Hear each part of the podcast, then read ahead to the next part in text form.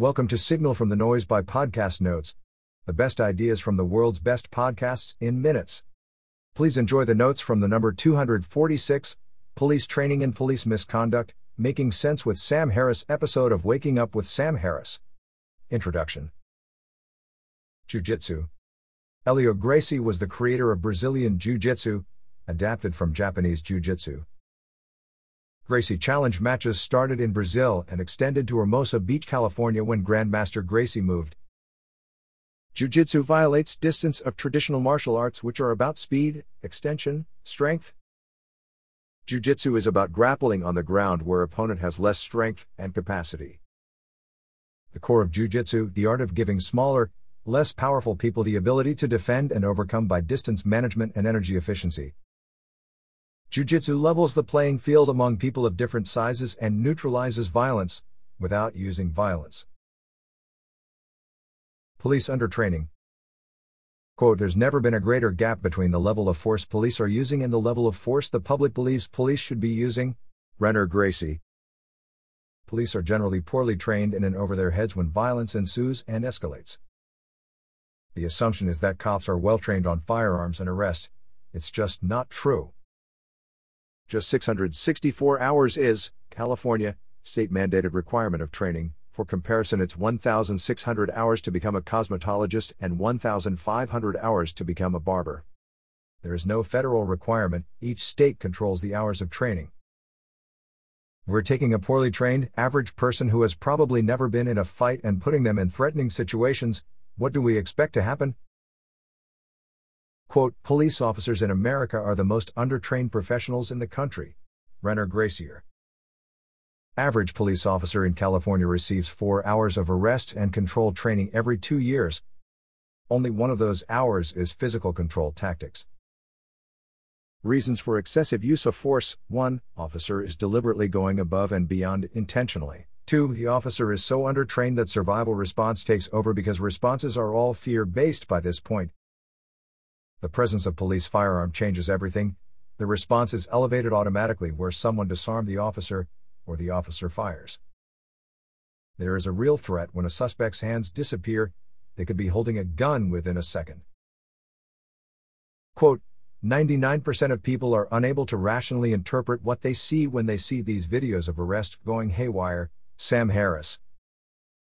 The majority of officers are good people who want to do the right thing, but when they're under-equipped and tested, who do we blame?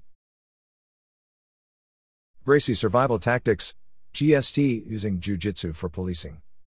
Public visibility of police performance and accountability has never been so high.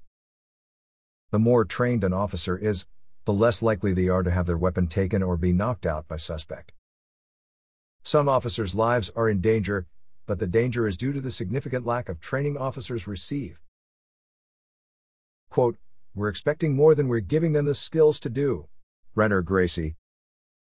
Recommendation 1 hour Jiu Jitsu training per week adapted for police and weapon conflict.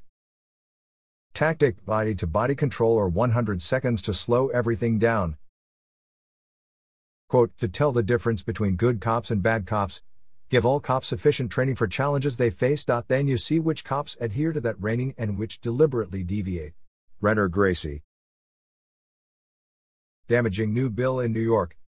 New York passed a bill that criminalized chokehold, neck restraints, torso restraint, etc., even if nothing happened to the suspect. The people who wrote this bill incorrectly believe that cops are sufficiently trained in arrest and control. Rear naked choke is practiced by hundreds of thousands of jiu-jitsu schools every year by people who have been on both sides. The risk of death is absolutely minimal. A violent criminal cannot be held down without using your hands, you're forcing the cop to escalate their strategy. Civilians think this is good for them, but it's disastrous. This bill is going to incentivize use of baton or weapon because you can't restrain anyone by using force on the torso. All techniques outlawed are monumentally safer than what has been outlawed.